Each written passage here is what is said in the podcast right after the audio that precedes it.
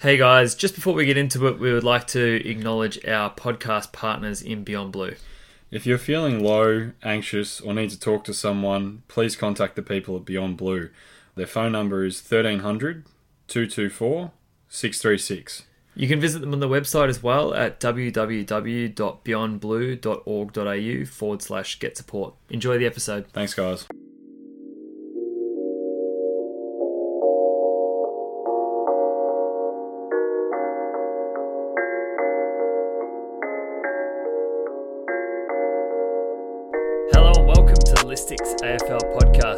John Van Norden, and here with me is an ecstatic Sean Lewis after the Giants just capitulated against the Crows. How you doing this week, Sean? Um, yeah, I'm going all right, mate. I wouldn't say I'm ecstatic. I, I believe that uh, the Giants and the D's are, probably shouldn't be playing finals if they can't beat who they've been playing. So, um, yeah, all, all credit to the Crows. It's a it's another good win for Matty Nicks. Winning, uh, winning's becoming contagion for them. Yeah, no, I, I'm I'm really happy to see the Crows have a couple of wins, and um, there's like one thing that's got to be um, can't underrate the influence of Rory Sloane. Um, I reckon that he's probably only played six games this year, and he's played like he's been back for these wins, and they've just been a completely different side with him in the team. It's also it- it's also Laird moving to the middle, which is you know in the last month he's just been enormous. Like he, I think tonight he had he, he was at half time on ten clearances or something like Yeah, something extreme. So Yeah, I was actually I'm actually just looking now. Apparently, Rory Sloane played the first six games, so he kind of been that impactful at the start of the year. Um, but look, he's been he's been back, um, and having a captain in the side definitely prepares you um, much better. And as you said, they're they're starting to get some wins across the board. Some of the younger tools are starting to play some really good games. So. Look, it's good to see. Um, good to see that all those people that were saying winless season on the cards for the Crows um, sort of forget that it's very, very, very rare does that ever happen. Um, what's so been a long, long time since. yeah, happened. it's it's because there's a lot of bad luck that has to go in that run. So surely there was some good luck going to come their way, and and obviously they've had some good wins. So good on them, and it keeps the D's in the hunt. So So um, Rory Laird, just for rounds. just for interest sake, he's come up with twenty eight touches. Um, where is he? There he is. So twenty eight touches, eleven clearances, two hundred and eighty meters gained from eighty two percent time on ground, nine tackles. Yeah, it's a very very good game. Um, he's a he's a midfielder now, isn't he? yeah, that's what I mean. Like since he's since he's gone in the midfield, they've they've looked a lot more stable through the midfield. Um, Yep. You know, Rory being back obviously will help. That's just high. That's another high quality. You know, you bring in a top ten player, losing a, a bottom kind of four player um, out of your team, so it just improves that overall quality. But you know, looking at tonight's win, you know, the the the players that had the ball the most, uh, Brad Crouch, Rory Laird, Matt Crouch, you know, that's they're the guys you want to have consistent touches. So, you know, that's a real positive for for Adelaide. Um, Reilly O'Brien had another good one with 43 hitouts. Um, I'm not sure what his hitouts to advantage were, but um, yeah, looking at looking at yeah, they're kind of top four players. It's their midfield there, so it's exciting for them. Um, it's really good that they're they're starting to you know click into gear. Um, they've Yeah. you know they've got what's that six individual goal kickers, so you know they're not coming from one source, which is a good thing. Um, yeah, it's a lot of positives there for the Crows. So We like we like seeing the the younger teams and the teams towards the bottom get some wins. That's for sure. Yep. And speaking of that, tonight we're doing Gold Coast only because Freo beat the D's and jumped above Gold Coast yesterday. So Yeah. um, yeah, so that'll be interesting. But before we do it, mate, mental health minute. How are you? Tell me. Uh, pretty good. I'm pretty tired. Um, I think I was saying here before. My um, my wife had like a sort of a promotion at work. Um, I say sort of a promotion. It's because she's still sitting at the same level org chart wise, um, but it just has additional responsibilities. Um, and I don't think that she finished work before midnight last week, um, which sort of just put a strain on my sleep because I never go to bed um, without her. So I was just up working or baking. I think I baked cookies and muffins in the same week. So that's a bit over the top. Um, Jeez, but look, it was delicious. Down. Yeah, I know a care package. Um, so that was. I mean, it was. It's all fun and it's all good, good things. Um, a lot of people doing it tough right now, so it's hard to complain about the side effects of getting a promotion at work. Yeah. Um, but uh, yeah, these things, all of your experiences are typically localized, so that's that's sort of the only thing that's been really getting on my nerve in the last week. Um, but other than that, mate, life's good. Um, I missed missed doing the podcast in the back half of the week last week, but life was intervening. Um, it was last how, week. How are you doing? Yeah, yeah. Look, everything's everything's going well. Um, I seem to be getting through this infection now, so the legs on the on the up. Um, I hope. Just got one more checkup next week, and and hopefully get the all clear. Um, but physio is progressing, you know, very well. I'm in front of where I'm meant to be, but I feel like I'm behind because I um yeah, the infections basically held me back at physio, so I could be further ahead, um, which is which is a, a, frustrating thing. It's an interesting thing, I guess. That um, yeah, like I gave I gave a bit of a, a, safety talk at work during the week about it, and um, obviously um, we're coming into you know that are you okay day and um, a lot of mental health stuff. Obviously, with this this pandemic and Melbourne being locked down, there's a lot of conversations um, being had around looking after your mental health, and it was interesting because I kind of reflected on the the injury that I've had and the effect on my mental health that it's had, and it's quite interesting. I probably learnt something which seems kind of logical about myself, but you know, I'm kind of like I've got no problems in sitting in silence and, and being with myself and or anything like that, but you know, when I'm trying to overcome something, you know, I, as many people do, you, you go from kind of goal to goal to goal, target to target to target.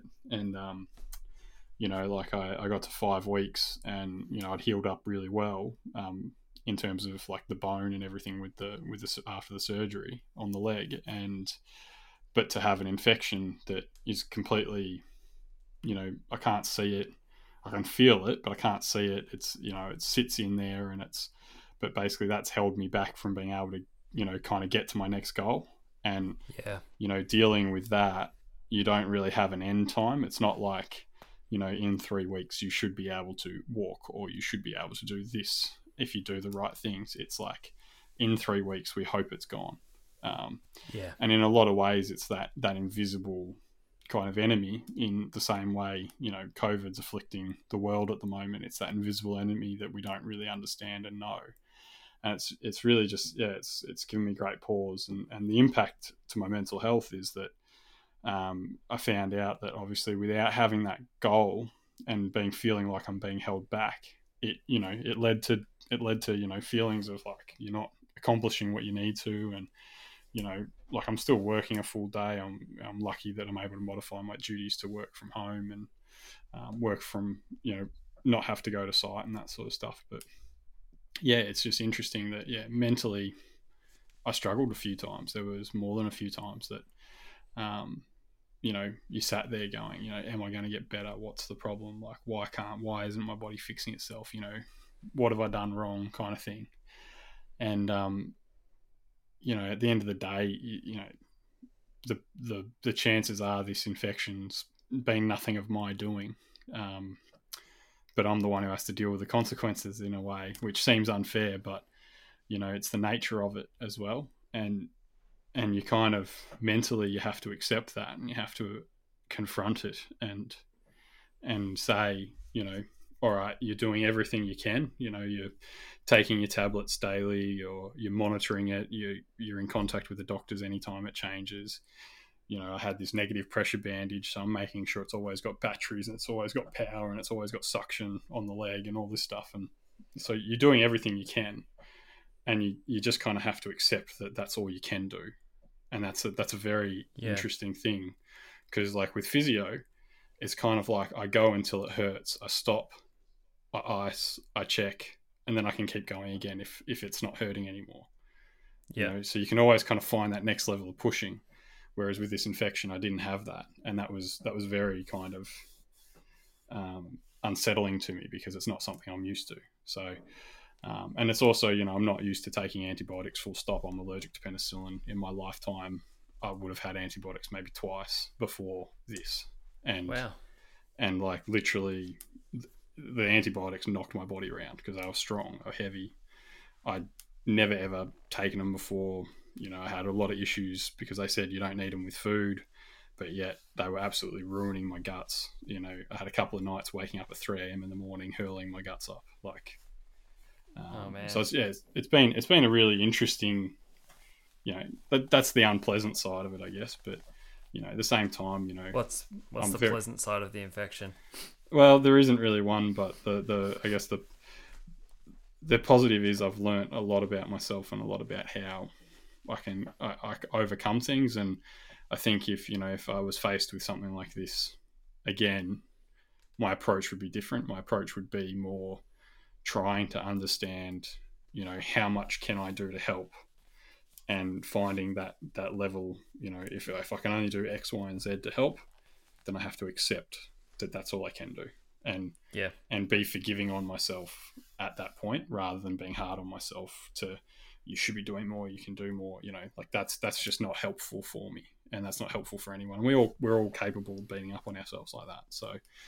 And then you know the the the beautiful thing that I've got in my life is is my daughter you know? She smiles and all this stuff disappears so um, it's a it's a very fascinating time at the moment. Um, you know, being at home, working from home, my wife being on maternity leave, having a daughter. You know, it's all it's all kind of interesting um, because you know when I do get down, I can find myself coming around very quickly, but I've still got to understand why I felt that way Yeah. you can't just leave it. You've got to try and well, for me, like the personality I am, I want to go back and and understand, you know, what drove this. And so it's yeah, it's it's quite interesting. But yeah, but other than that, look, man, life life's great. Like I've you know got you know great job, great team, uh, you know, amazing family. Um, you know, I've got people calling me every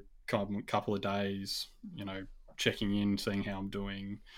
I get to do podcasts with you. So, you know, it's all there's so much to be grateful for. And and there are plenty of people doing it a lot worse than I am. So, um, you know, Yeah. yes. I, I, fi- I find that we say that quite a bit, um, which is a hard thing. Like, as in, there's always people doing it harder. And I think that that context is always important. But sometimes um, you can be a bit judgmental on yourself for feeling like things are hard when they're not as hard as somebody else had it. Um, and it, as you said earlier, like a lot of these things you can only experience in a localized context. Um, and being aware that other people are, are dealing with harder situations is important. Um, but then also not judging yourself for having thoughts and feelings, as you said, where this feels hard. Um, it sucks not being able to do this thing that I want to be able to do, um, even though it's not as bad as somebody else. Just having the context of being able to go, okay, then it's okay to feel like that. Um, I think is pretty important. Um, and I'm glad that you got to learn some stuff out of that experience. Equally, don't get an infection um, and throw up at 3 a.m. again, please. yeah, yeah. It's probably probably first thing is uh, don't break your leg so you have to have surgery, and then if you do, ho- hopefully you don't ever get an infection. So, Yeah. um, with that, let's jump into it, mate. Um, Gold Coast Suns. I'll This- do. list profile. Take us through the list profile. Sounds good. All right. So averages first. So 23 years, two months, youngest in the AFL, and average games of 50.5, which is again um, the least in the AFL. Um, median age wise, 22 and seven months, which is 16th. So third youngest in the AFL, median wise. Um, and surprisingly, games wise, uh, the median player is 31 games, which is 13th overall. So um, the middle player on their list, who's yeah 20, 22 and seven months, has has played almost 30 AFL games or played over 30 AFL games, which is um yeah, it's it's it was a, it's something that you know surprised me a little bit, um, but it shows that they've they're getting games into youth. Yeah, so. I think that's uh, that's probably the right assessment to draw from that is that they're getting games into youth. So when you pump games into the youth across the board, um, and then you go and you bring in some senior players um, that have more experience and sort of change the profile of your team, you can make that acceleration. Yeah. Um, and we'll get we'll get into some of their key changes in a second. Their depth chart, so they have four key forwards.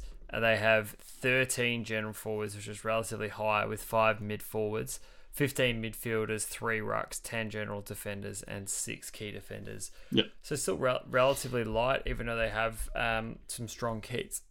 Pretty relatively light in those areas. Yeah. Um, but really well established in, terms of total number of midfielders, which is a good sign, I think, for a young club. And they got a lot. Um, they got a lot of utility players. So in the key defenders, there's obviously Jack Lukosius, who, who's a key defender at the moment, but can play forward. Um, obviously, they've got Peter Wright, um, who isn't playing at the moment, but he's a key forward and a ruck, so he kind of doubles as well. Um, quite a few of their generals are that 190, 191, which we categorize as a general rather than a key. Yeah. Um, as well. So they're, I mean, is kind of the hard thing with looking at it just with, you know, raw numbers, but you need to put a cut off at some point. But yeah, they've definitely, definitely a little bit light in the key stocks, which surprised me. But at the same time, um, the quality of their key stocks is just awesome. So, yeah, I think that's where it sort of matters as well. Um, is that depth is important potentially when you're in, in a performance mode. Um, so potentially as they shift, keeping that depth or improving that depth in those areas to cover injuries will be important. Yeah. But at the at the moment, it's growth, still growth stage for them. Um, so key changes, some of those changes I was talking in that sort of potentially can help skew that age up when you're playing with a young list. Brandon Ellis came in as a free agent. Um, they also had outs, uh, so Rischitelli and Nichols retired. Uh, they delisted Jack Leslie, uh, Connor Nutting, Brad Scheer, Aaron Young, Harrison Wigg, and Brayden Crossley. Uh, and they had a, I mean, they had a pretty high activity level across the board in terms of trade involvement. So Callum Archie went out, and they brought in Brisbane's 2020 second round pick and a fourth round pick, uh, and their 2020 fourth round pick. Sorry. Uh, they got Hugh Greenwood themselves uh, and sent out their 2020 third round pick and their 2024 24th round pick. They were able to acquire Zach Smith for pick 58, which was good coverage in the ruck for a draft pick that probably wasn't that valuable to them. Well, they did. They were never going to use 58, so. They, yeah, they were never going to use 58. I completely agree. Um, and then there were a couple of players they selected at the draft and trades that they made on draft night. So Matt Rowell and Noah Anderson obviously selected picks one and two and have already shown that those guys are going to be very key players, injury uh, permitting, of course. Uh, but Anderson's been fantastic this year, uh, and, and was uh, exceptional in his first three to four games. Um, and then the the next selection they was a pick they didn't have until the night. It's the trader for pick eleven, which they then used on Sam Flanders. They sent out pick 17 and 22, which is sort of a downhill uh, trade for me. I think that they traded out too much um, in order to get Flanders, given that Kemp went at 17. Um, yep. And 22 uh, was early in the second um, second round, which was a valuable part of the draft. I thought that was the they last then, pick of the first round, wasn't it? I think it might have been the first pick of the second round. Um, it was one of those two, though. Like as in, it was around that mark. The reason I thought that, that was a potentially poor outcome as well was because they ended up using um, pick 11 in the 2020 draft, which was a compensation pick that they received for being average for a long period of time. Um, for and pick 62 in that draft for pick 27, which they used on Jeremy Sharp. So it wasn't a great return when when you look at sort of what they went in um, those those three to four picks. If they had 17, 22, and pick 11 this year, and they ended up with Sam Flanders and Jeremy Sharp when they probably could have ended up with uh, Brodie Kemp, Jeremy Sharp at 22, and a 2020 pick 11. Yeah. Um, so uh, it's it's obviously you trade up to get the players you want. Um, but at the same time, um, overpaying is never recommended. Yeah, I mean, we went through those trades a while ago, so we won't harp on about them. They also brought in uh, Brandon Ellis on free agency, which I liked, and then they had the lovely charity from the AFL of being able to take uh, academy kids outside of the draft and bring them in as Category A rookies. So that was Connor Budarick, Matt Conroy, and Malcolm Rosas Jr. They'll be able to do the same thing this year with the top probably top 10 pick in Alex Davies. Um, I know we went we banged on about last year the the three year rescue plan for the Gold Coast from the AFL was just extraordinarily extreme and uh, it's funny like listening to Clarko's comments about the compromising of the draft and everything. Um, while I find it ironic that he's he's now complaining about it when you know, so many clubs have been beneficiaries of, of compromising the draft over the years, and that, that includes obviously uh, priority picks in in picking up Buddy and, and Roughy in one year and, and that sort of thing. Um, but the he, he's not wrong. Like the the changes that the AFL is that we, we spoke about it a lot last year with the compensation, like giving him a set pick, that pick eleven in next year was, you know, on top of a pick two, which was Noah Anderson, um, was over the top um, anyway. And then on top of that, they had they've got you know three years to pick these kids outside of the outside of the um the rookie li- on the rookie list rather than through the draft. And you know effectively they're going to now be able to pick up you know Alex Davies outside of the draft when he would have cost them their second round picks this year um, yep. which is just you know it's an extraordinarily like generous charity, and they've got expanded lists and everything. But good on them; they've used it well. Connor Budarick, what a pickup! He's played just about every game, I think. Um, yeah, I think... he's been he's been great. Um, I think we, we knew that he had skills. Um, I probably didn't know how quickly he'd slot into AFL level because of his size, but they've just taken the mold of watch all um, watch all of the game tape of Caleb Daniel um, and just just try to be him. Yeah, uh, just like just just play on the play on the shortest defender and, and be a, our outlet ball user. Yeah, yeah, absolutely. And and and in doing that, they've effectively, you know, um, fast tracked his development.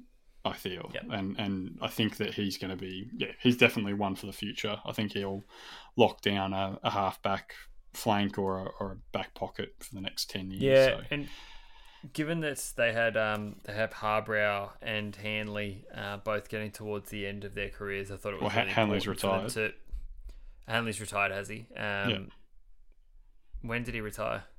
Like the uh, like last week or something, two weeks ago.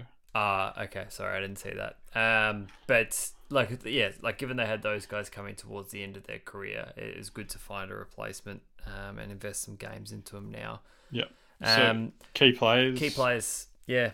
Um, key right. players for now. I'm, I'm going to do it. Um, right. Jarrod Witts. Uh, Jarrod Witts is the captain. Um, I think is he is he a co-captain with Touk? Probably. I think Touk. I thought Touk was captain. So. I think I think it might be co-captains, but Jarrod Witts Touk Miller, um, and then you've got Sam Collins, Lachie Weller, and Hugh Greenwood. Um, Interesting that four of those five players were acquired by a trade, um, so uh, or free agency. So um, Collins free agency, Weller, Greenwood, and Witts trade, which is all I think quite interesting, um, given the concessions that they've had over the years. That yeah, I guess that, they, they haven't really been able to tie it together. Yeah, and what I was going to say is, so when we've picked Gold Coast, I found really hard to pick the key players now. Um, you know, with with a lot of sides, it's kind of a lot more obvious. But with these guys, it was really difficult. So what I kind of did with this a bit more scientific, if you will, maybe not scientific, a bit more stats driven. I looked at um, AFL player ratings um, and a few other ranking systems that are out there, and and they, they were kind of the top five players. And I kept Sam Collins in there because I just you know, every time I watch, I just think he's fantastic. But what's interesting when I went to the future, a guy like Lachie Weller, who's going to be there in the future, he'll be there in three years, no issues. He drops off the future list simply because I think that he has to be overtaken for them to become premiership threat. He has to become the ninth or tenth player on their list. Yeah, Yeah, no, I couldn't agree with you more, mate. So when we look at those future players, you've got Matt Rowell, Noah Anderson, Izak Rankine, Ben King, and Sam Collins. I would almost argue that um, Lukosius should be on that list as well. Yeah, so we'll I extend found it- to include. I found it very hard, Yeah. And I'm, I'm gonna I'm gonna ex- I'm gonna extend it to add Luco on the bottom of that as well. They can have six. Um, but the, the the two drafts, this draft and the I mean the 2019 and the 2018 drafts have been very kind to the Suns. Um, so look, they they really are building a future around some elite um, elite talents. Like uh, Izak Rankine is doing doing some things that other players just can't do. Um, plays the game in a different way. Rowell um, and Anderson are going to be a great duo for the future. Hopefully, they can retain all of these guys forever. Um, and King is showing that he's probably more than um, what he was given credit for in his 18th and 17th years, which was just the slightly less good version of Max. Um, his dedication and his impact on games has been huge. yeah, yeah, agreed. Um, Um, and then Moving into 22? the best 22, yeah? Yeah, you go. Um, all right, so lining up across the back line, uh, Budarick, Ballard, and Harbrow. Half back line, Lukosius, Collins, and Bowes. Uh, Weller and Powell on the wings. Uh, Anderson, Day, and Ellis across the half forward line. Rankine, King, and Ainsworth across the full forward line. Uh, starting in centre, Rowell with uh, Miller and Greenwood, and Big Witsy in the ruck. Um, on the interchange bench, uh, Holman, Fiorini, Sexton, and McPherson. You could quite easily throw in three or four others there pretty comfortably as well. So Yeah. it was it's a best twenty two based off what we've watched this year. Um, however, and the fact that we rate Fiorini quite highly as well, um, even though he's struggling, I guess, to get a game at the moment. Um, you know, looking looking at their talent, the in two or three years, the talent between kind of 18 and and 26 on their list is is really going to lift um, as they develop. Yeah. So you know, a guy like Fiorini or McPherson or these kinds of guys, as they get better and better, um, they're just really going to to go strength to strength. So I think Gold Coast, you know, probably two years will start to really become quite problematic for the top eight and. Um, yeah, it, it's it's going to be interesting. So Yeah, I I think that's going to be really important for them to just develop their role players. Um, because when I look at that bench, I think, yeah, they've probably just got some work to do in terms of the the depth of their top players. Um, I mean the the depth of their twenty two, but they, um, as you said, they'll just be replaced over time as the Suns continue to improve. um, Um, the good, yeah, take us through it. yeah. So I mean, the good, pretty obvious, high end young talent. Um, a lot of their uh, a lot of the talent on this list is real high end. So um, they're as we said, they're only going to go strength to strength with that sort of talent, providing injuries don't cruel them. Um, I think the club seems a lot more settled. I know that previous years we've knocked them at the changes that they've had. The club now seems to be quite settled. Um, and, Stewie Dew's starting to have a, you know, he's he's starting to get developing players, so he's able to play with his game plan a bit more. Uh, and I really like the way they play. I think it fits their list really good. Um, and they've also started to win games playing that same way. So that's a really important thing with a young developing side like them, um, is that they are winning games now while still developing. Um, and and good as much as it irks us is, is the concessions that they were given for the draft and the list size. So, you know, they're still able to, you know, really push their their list management hard. Um, and they've got, you know, they're able to take some pretty good talent outside of the draft as well as, um, you know, eff- effectively being able to take a kid like Alex Davies outside the draft plus keep their first round pick. Um, they potentially could have kept that pick 11 as well. Um, they could have effectively had three top 15 picks um, in this Yeah. draft. Um, so it's kind of good they traded that out. Um, but even their second round pick, which I think they've still got, um, will also, you know, they don't have to sacrifice anything to get Davies. So, you know, effectively they're gonna they're gonna be able to pick two or three players inside the first two round, uh, three, three, three players within the first two rounds because they've picked up Brisbane's um, second rounder as well. Second rounder as well, yeah. And, and take Davies outside. So that's four kids inside of the top kind of 40 of the draft, which is. It's a good position to be in. Four yeah. inside 40 is a great draft hand. Um, the bad? Yeah, so one win against the top eight opposition, um, and they had one draw against the group that were ahead of them, um, not inside the eight, but really they need to start taking on some games against these top eight teams. They were close in a few of them, um, but they, they do need to take some scalps um, and get some of these wins on the board. I think that I, I am always complimentary, though, um, of developing teams that do beat down the teams beneath them, that win those games, because I, I'm always way more speculative of a team that loses to all of the teams below them and beats a few of the teams above them and sort of finishes um, in that sort of I don't know 14 to 10 region. And people sort of say, "Oh, that club they're ready to take the next steps. They took some big scalps last year. They just need to clean up and beat the lower teams." Whereas I think it's the opposite. I think that you need to be good enough that you win all of the games against the lower teams. And you get better with time. Um, with time, you challenge those top teams more and more, and you take more scalps as time goes on.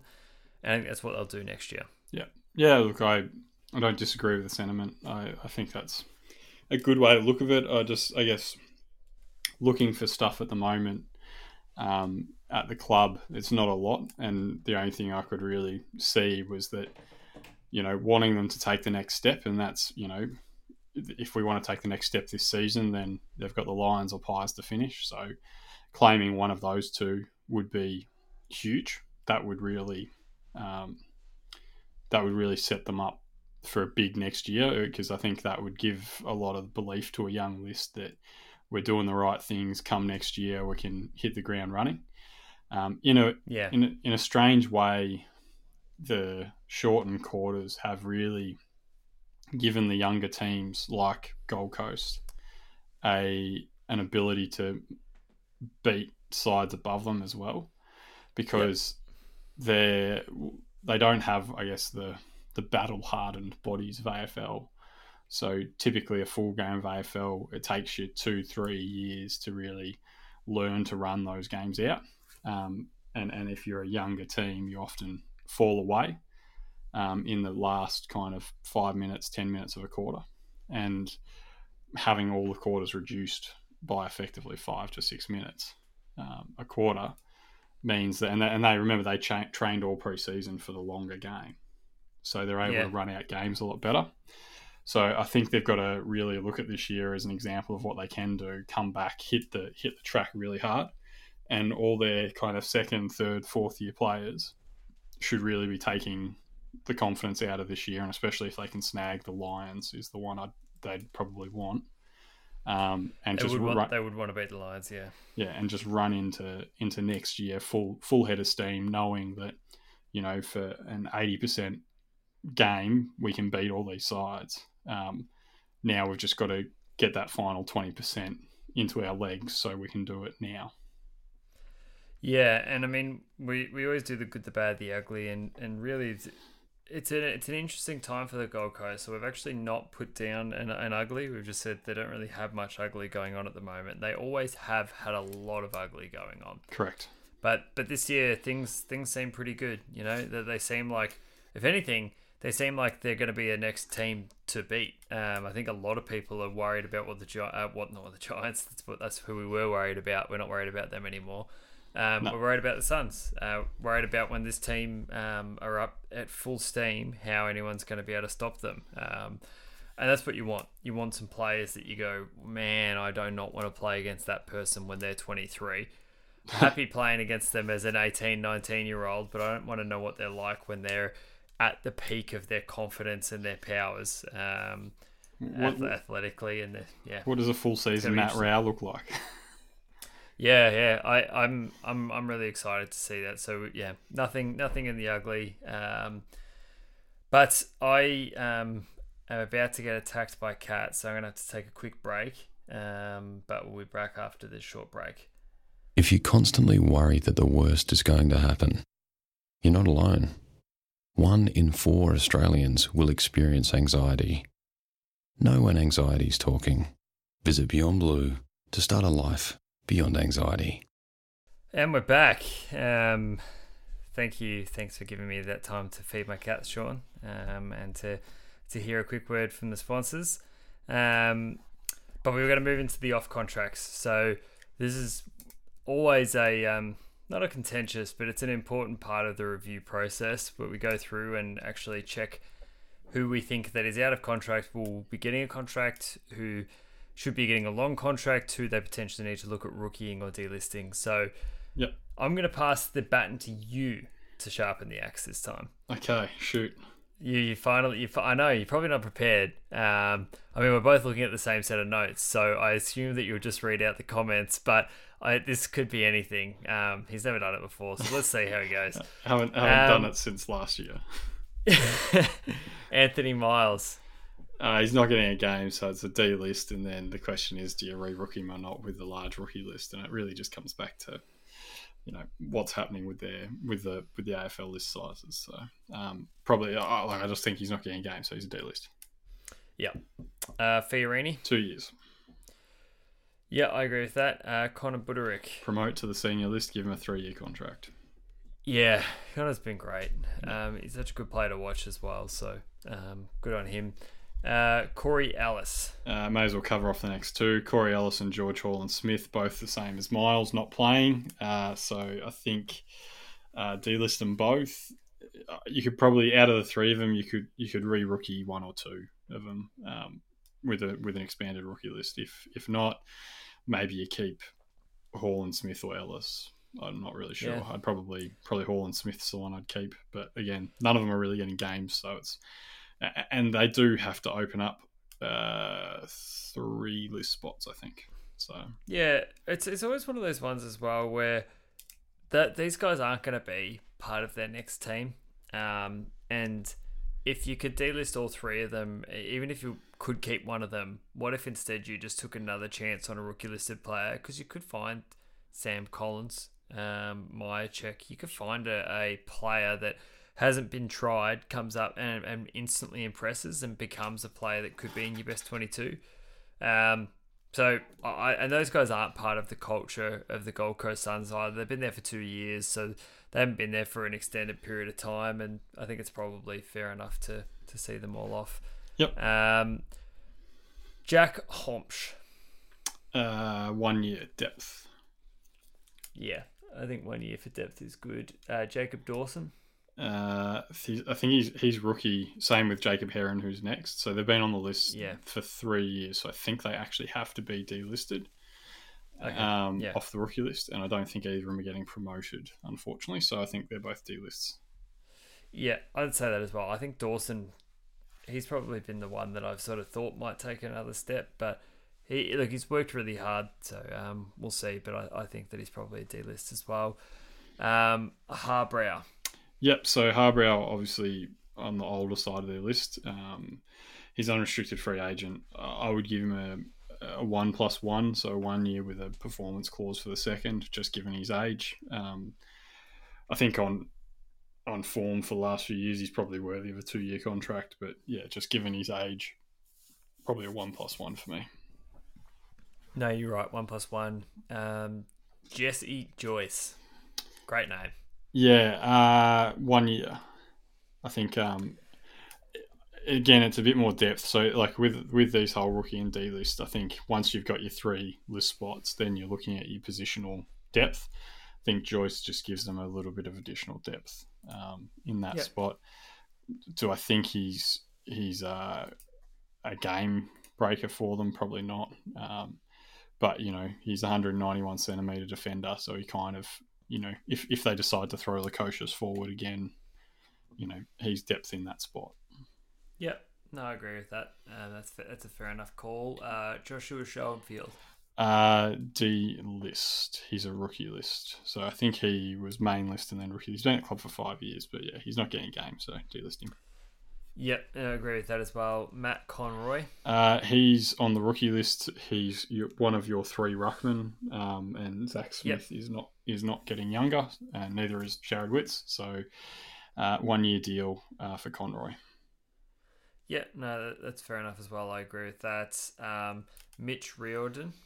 Uh, yep, again, another one not getting a game. Um, again, on the rookie list. So, um, been there two years, probably time to delist. Yeah, I'd be interested to see if they try to keep Mitch Riordan around for one more year. Um, Maybe. given just on just as a rookie because he's um he's had some injuries. Um, I think they selected him as a SPP selection maybe two years back. Yep. Um, but yeah, you're probably right. Um, Nick Holman. Uh, well, this is his last year on the rookie list, so they have to promote him or delist him. And given he's best 22 or he's in that kind of, you know, the 18th to 26th best player slot, I would be re signing him probably two years. Yep, He's- I think two years. Yeah. Uh, um, I actually had an interview about him a while back that just sort of said that he always needs to be on the edge of, um, of being dropped. So potentially one plus one plus one, um, like one of those performance based clauses, um, would seem uh, well positioned. Patrick Murtagh. Uh, I've got him as D list. I don't know anything about him though, so I'm happy to. I think he's a cat category B rookie. Yeah, surely he's Irish with a name like Murtagh or however you say it. Yeah. Am I doing an Irish accent? Is that He's Gold, What an he's, Irish person he's Gold like? Coast Academy, according to really? Yeah, I'm not really sure. Okay. So, look, they could give him another year. Again, it all, I've, I've kind of taken the view that their rookie list might get cut back a bit. And this year, they've got, uh, I think they've got to bring in four NGA kids potentially. Okay. Uh, one, two, three, four. Yeah, there's four NGA kids. So they need, they need, of their 10 man rookie list, they do definitely need minimum four slots. So Murtagh could be one of them. Okay. Um, Pearce Hanley, as we mentioned, is retired. Yeah. Um, or as you mentioned, is retired, and Sam Fletcher is the last one. Yeah, so again, a bit like Murtagh, I don't. Um, his same age and everything. Don't really know. Uh, I th- kind of remember him. I think in his draft year, but I, it's, it's a couple of years ago now. So I've got him as D list. They could quite easily re-rookie him. Uh, like it just depends. But he's he's only got one more year. He can be on the rookie list. So Yeah, I'd, I'd maybe give him another year because I think he was the SPP and maybe Mitch Riordan was a mid-season um, draft. okay, Um, but yeah, that, so those two players, I wouldn't be surprised to see either get a rookie or D list. But Yeah. um, moving into the trade and draft, what do you think is missing? uh, the biggest glaring deficiency is their next ruckman. So their depth in their ruck and whoever their their next premiership ruckman is, given that Witts I think is twenty eight or yeah twenty eight. So um, you know, assuming they're in the window in a couple of years' time, you'll probably be 30, 31. Um, they're probably going to need to have a, a strong developing ruck coming in behind. So, you know, whether they're looking at a kid like maybe a Sam Hayes from Port Adelaide is, is an option, um, uh, you know, that, that sort of thing, or maybe even uh, Big Maxi Lynch from your mob, mate. He, he could be a, another Yeah. one they could start developing. So, but yeah, that's. I just think the the biggest glaring deficiency on their entire list is is ruck depth. Um, they could probably do with another key forward, um, but you know, as we've spoken about, they've got a lot of depth there, and Lukosius can swing back and front. So Yep.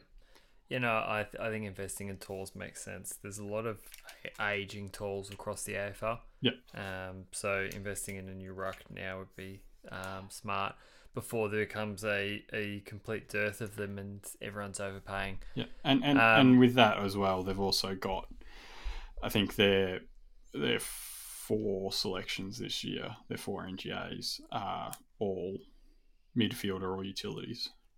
Okay. I think I can't. I'm not sure about Max Peskin, but I'm I'm pretty sure they're all that. But yeah, Yeah. Okay.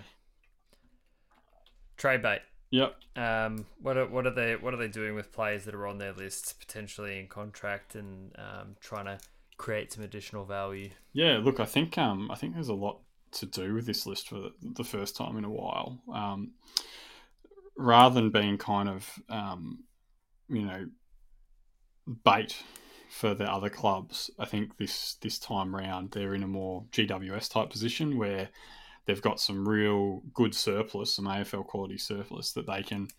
They don't have to sell, but they can sell to the highest bidder kind of thing if the price is right. Um, so, first name off the bat is one that's going to get a lot of speculation is Will Brodie, um, inside midfielder, pick number nine, I think. Um, and yeah, like I mean, I really liked him in his draft year.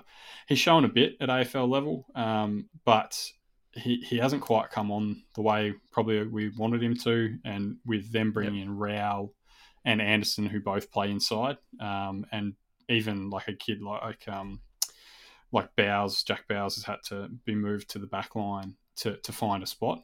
Um, I just don't think Brodie has that flexibility. However, his inside ball winning ability will certainly attract teams like Essendon, St Kilda. Um, probably the first two off the top of my head. Uh, Adelaide could be a good spot as well. Um, so I think, yeah, Will Brodie's a, an option. Jez McLennan uh, picked a bit similar to Jeremy Sharp a few years ago. Um, and again, can play the same role as Jeremy Sharp, and he's just not getting a game. I know, I think he's had some injuries and stuff, but um, really just, yeah, he, he's a couple of years in now. So, you know, you'd kind of want him to to have picked up a few more games, like well, he's got none at the moment. Um, yeah, and and so yeah, you really, I guess, being Central District's boy, you know, is it something Adelaide might look at? Um, given he's probably the right age profile for their for their club as well. Um, Peter Wright, obviously not getting a game with with with Ben King and um, Sam Day playing so well. So you know, what's his value on the open market to a club like Collingwood or or Essendon again for a key forward if they lost Joe Daniher, um, even even a club like Geelong potentially Peter Wright, um, and then there's Rory Thompson uh, who who's been cruelled by injuries and is a long-standing uh, player, but you know is the time right for him to move on given that that Ballard has come on so well and uh, Sam Collins is playing really well, and they've also got um, Burgess, I think, as well as the other one. So, um, and then yeah, finally the 2021 draft picks, which I think is your suggestion if you want to talk through that. Yeah, I was thinking about this today, and I'm not actually wedded to the idea, but it just sort of got me interested thinking about Gold Coast, whether now is the time to potentially think about trading out of the future draft. There'll be a lot of people probably wanting to get out of this draft due due to the compromised nature of it, um, and to the fact that they haven't been able to assess all of the Victorian talent in the in the way that they normally would. Um, but it just made me think there might be an opportunity for a club like the Suns who may want a second pick, um, and may want to take a bet on themselves moving up the ladder a little bit next year, um, or at least not finishing in say the bottom five um, where where the sort of the real top talent is because I think for them it sort of makes sense to try to take an additional selection um, and bunch a couple of kids together in this sort of three year period, um, given that they're going to have two or three good kids come through again this year. Um, so again, I think probably a clubs that that would suit uh, are clubs like the Cats who have three first round picks and are still in the performance window. They they need to start transitioning their list, but they potentially might give up a late first round for an earlyish first round, um, like as in trade, say pick fifteen um, for the Suns' future first round. I think that's a fair deal um, because most people would sort of see that Suns' future round being maybe pick eight the following year. Um, so I think that works out well for both parties.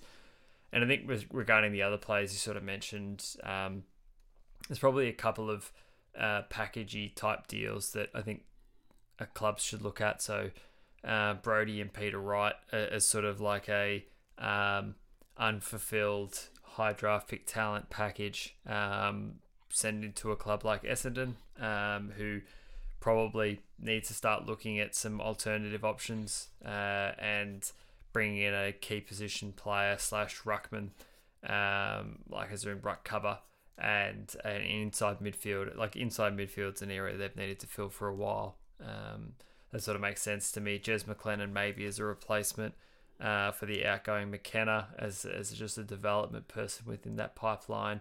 But again, I think um, those are the packages of dreams when you send three players out to one club. Um, I don't know if Dodoro would be willing to deal anything that would entice them enough to leave. So we'll yeah, well, they'd have to be willing to throw that It would be this year's first rounder, which is looking like what pick six or seven at the moment. So yeah, and that's probably over. That's probably overs for those three anyway. So one pick for three players, nah. But but Peter Wright might get delisted, mate. Like, no, no, he's Peter, contracted. Okay, well, Peter Wright might go for a pick 50. I mean, he, he hasn't shown anything in the last year at Gold Coast. Uh, Jez McLennan hasn't played a game.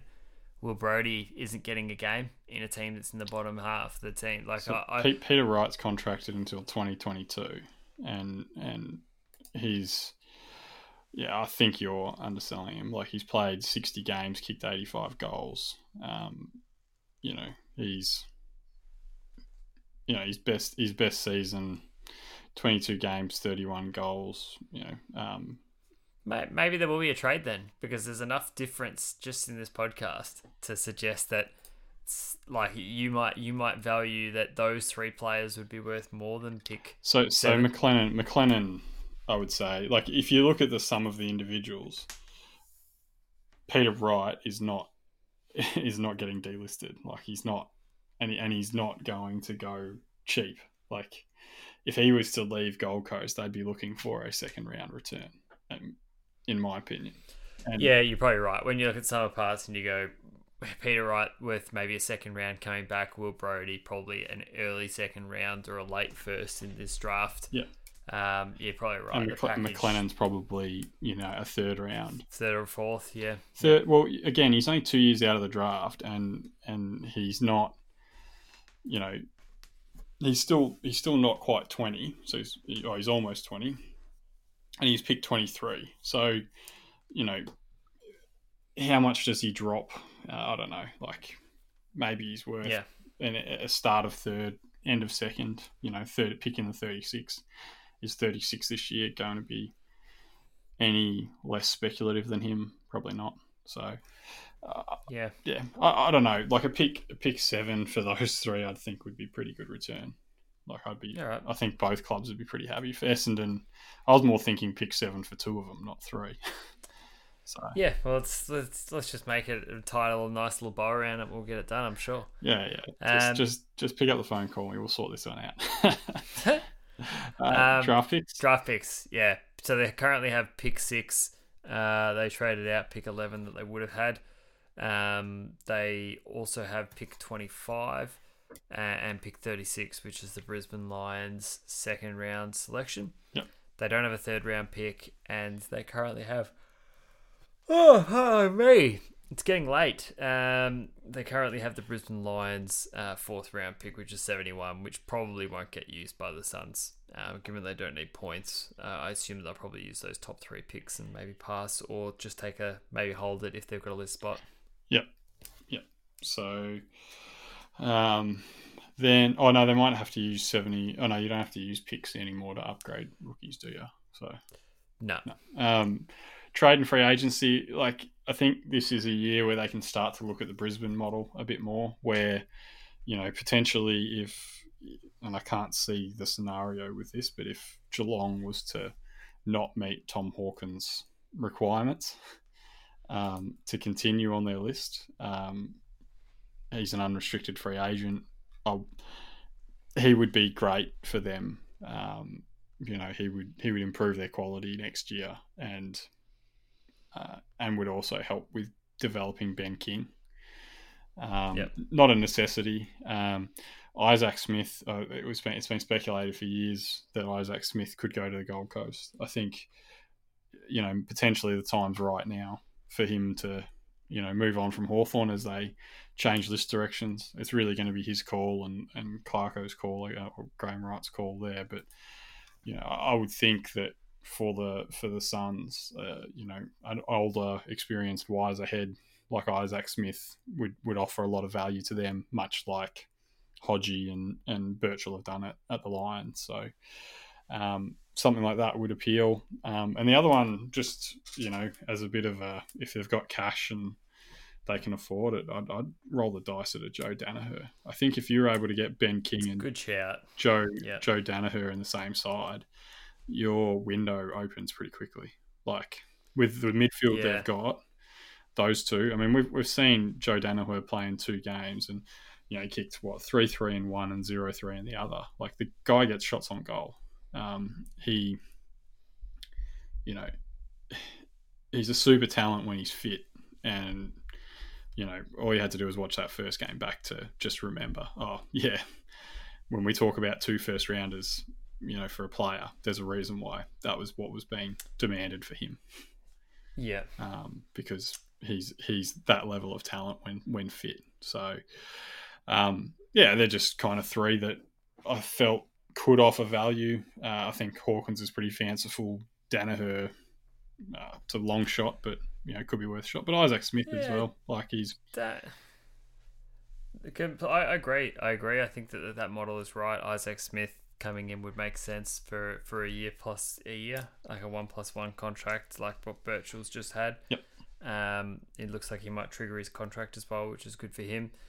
But Joe Daniher, I think, is a great shout just for their structure going forward. Um, and you're right, it would accelerate them. Um, it would just bring in a player who's ready, um, ready to do damage at AFL level, um, if you can get on the park.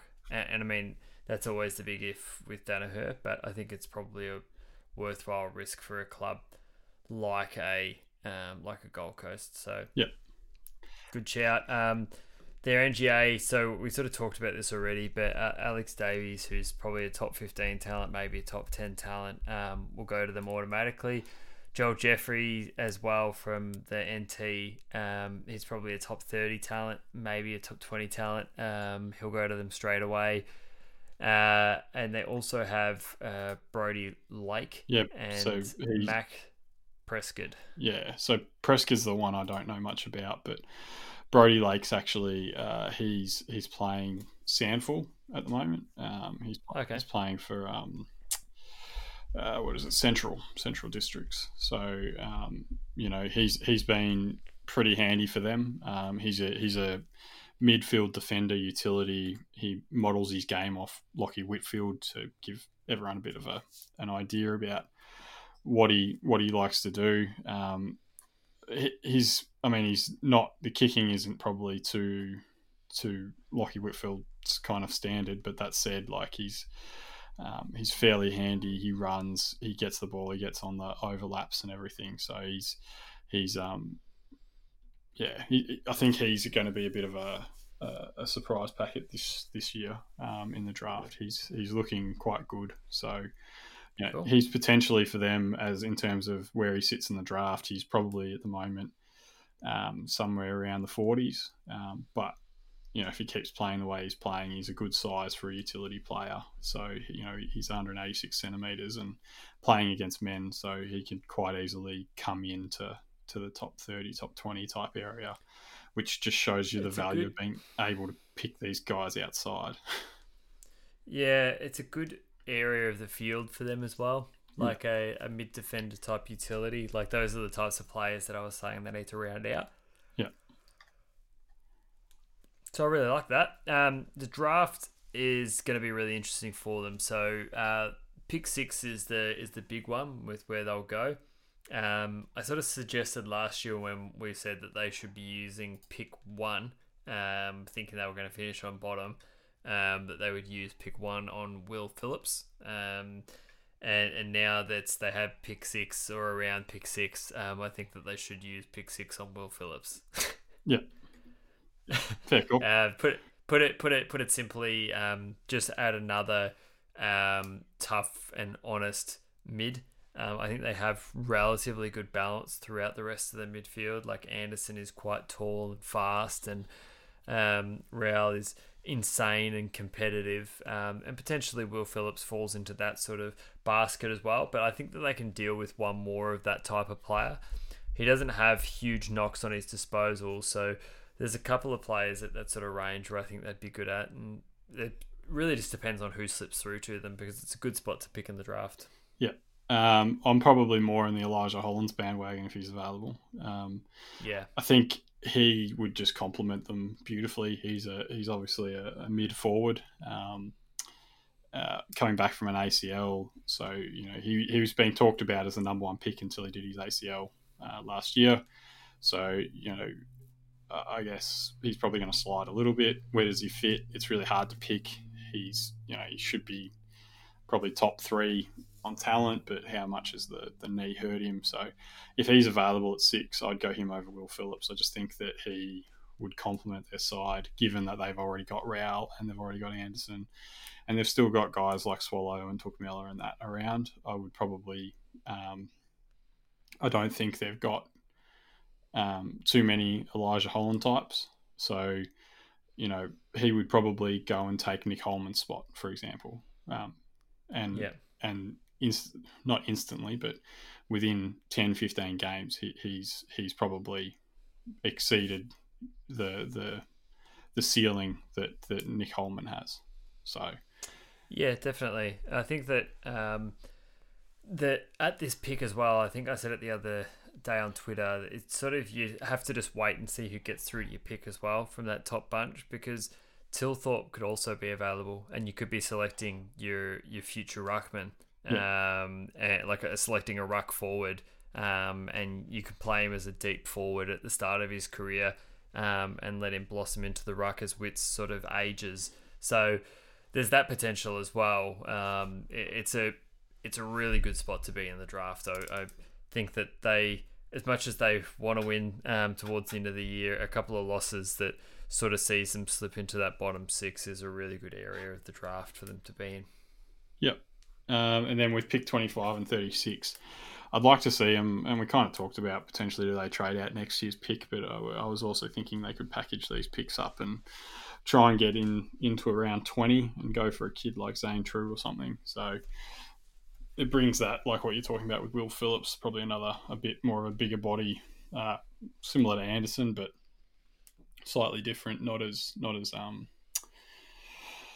probably not as lateral as Anderson in the way he plays. So yep. um, yeah, I think it's um, I think I think for them it's high high end. The more picks they can take inside of the top twenty, um, with obviously being able to select all these guys outside and put them on the rookie list as well. That's not main list spots. So having a top ten talent or in Alex Davies and putting him on the rookie list you know yeah that sort of thing is just you know that that that's the craziness to me but so that's why for them i would just maximize and, and get inside top 20 and go for those talents and and as they've you know they've overspent draft value index wise last year in getting sharp and all that probably doesn't hurt them they don't care draft points don't matter they just got to go get the players they want and you know this year uh, having you know, with it being so compromised and being one that's benefiting from the compromise, why not maximize it?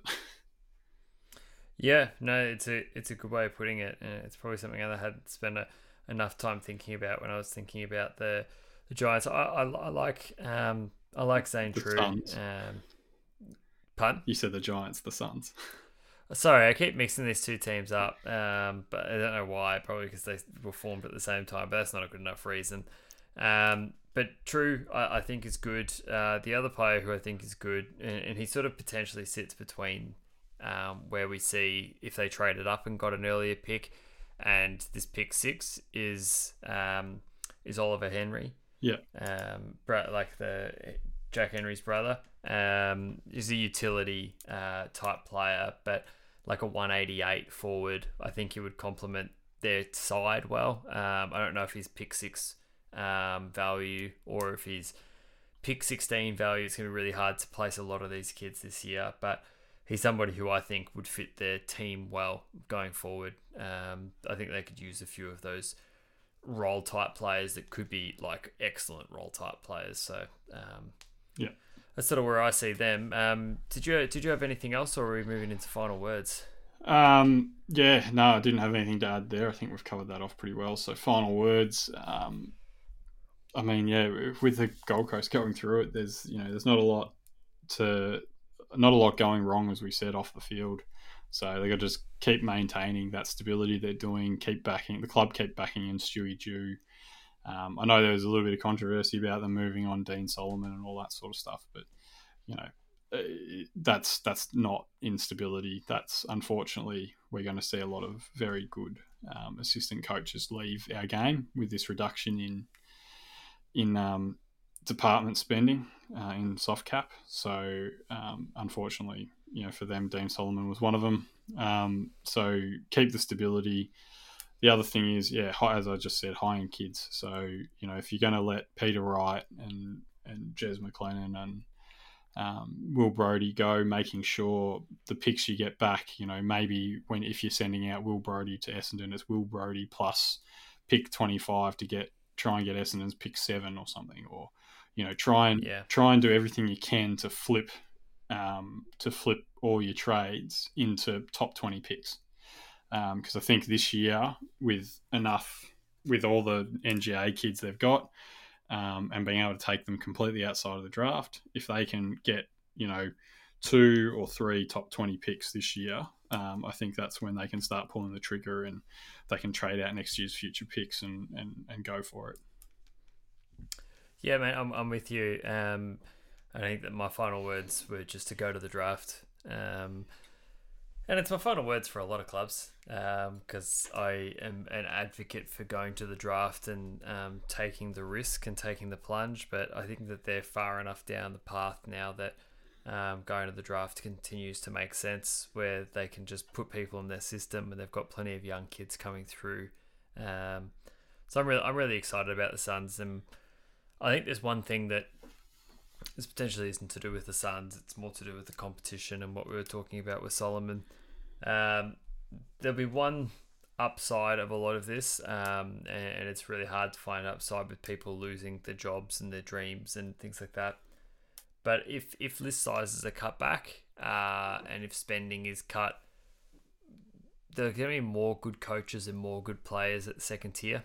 Um, and the second tier is going to become a much stronger competition. I mean, they've already announced the um, formation of what should be called the um, Eastern Footy League or Southeastern Footy League, um, but at the moment is called the VFL, uh, the new VFL.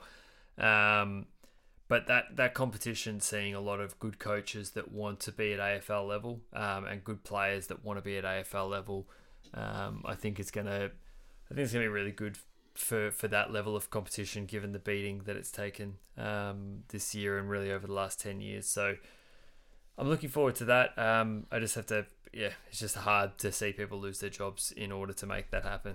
Yeah, yeah, and that's it. It's, it's really, it's really difficult. Um, this this change, this shift change in, in the AFL through COVID, um, and yeah, there's a lot of a lot of people who have worked very hard to to make the AFL dream reality. And um, you know, John, we sat in a a a, um, a, conference a few years ago, a sports conference, an analytics conference, um, where you know some people from the from the AFL got up and they spoke about you know what they were doing and working on, and you know it was interesting. In I think one of the panel discussions they were talking about. Um, you know the AFL in terms of you know everyone talks about the big money players and the big money coaches and all that stuff, but the reality is a lot of the support staff um, there's a love factor, and and often that love factor is about a twenty percent difference between what they could be earning um, in private industry versus what they earn in the AFL. So a lot of people have you know sacrificed to get to the AFL because they, they want to get there, they love it. Um, you know whether it's your physios, your your data analysts, your um, you know, your even even doctors to a lesser extent, um, and all these sorts of you know support staff that make up AFL teams, and you know, knowing you know, seeing that presentation that we saw, and and it's always kind of struck me that yeah, like a lot of the people who aren't, you know, the bosses, you know, your head of footy or your your head of recruiting or or your your head coach or your senior assistant coach. Basically, everything after that, a lot of those guys, you know, they don't get paid the money everyone probably thinks they get paid. So, you know, it's hard to see those guys exiting, um, you know, after probably sacrificing a, a, bit of money on what they could have been earning on the outside. So. Um, to anyone in that situation and the people at AFL House who, who are also, you know, um, losing their jobs, we, we certainly send our thoughts out to you guys and you know, hope it hope it gets better.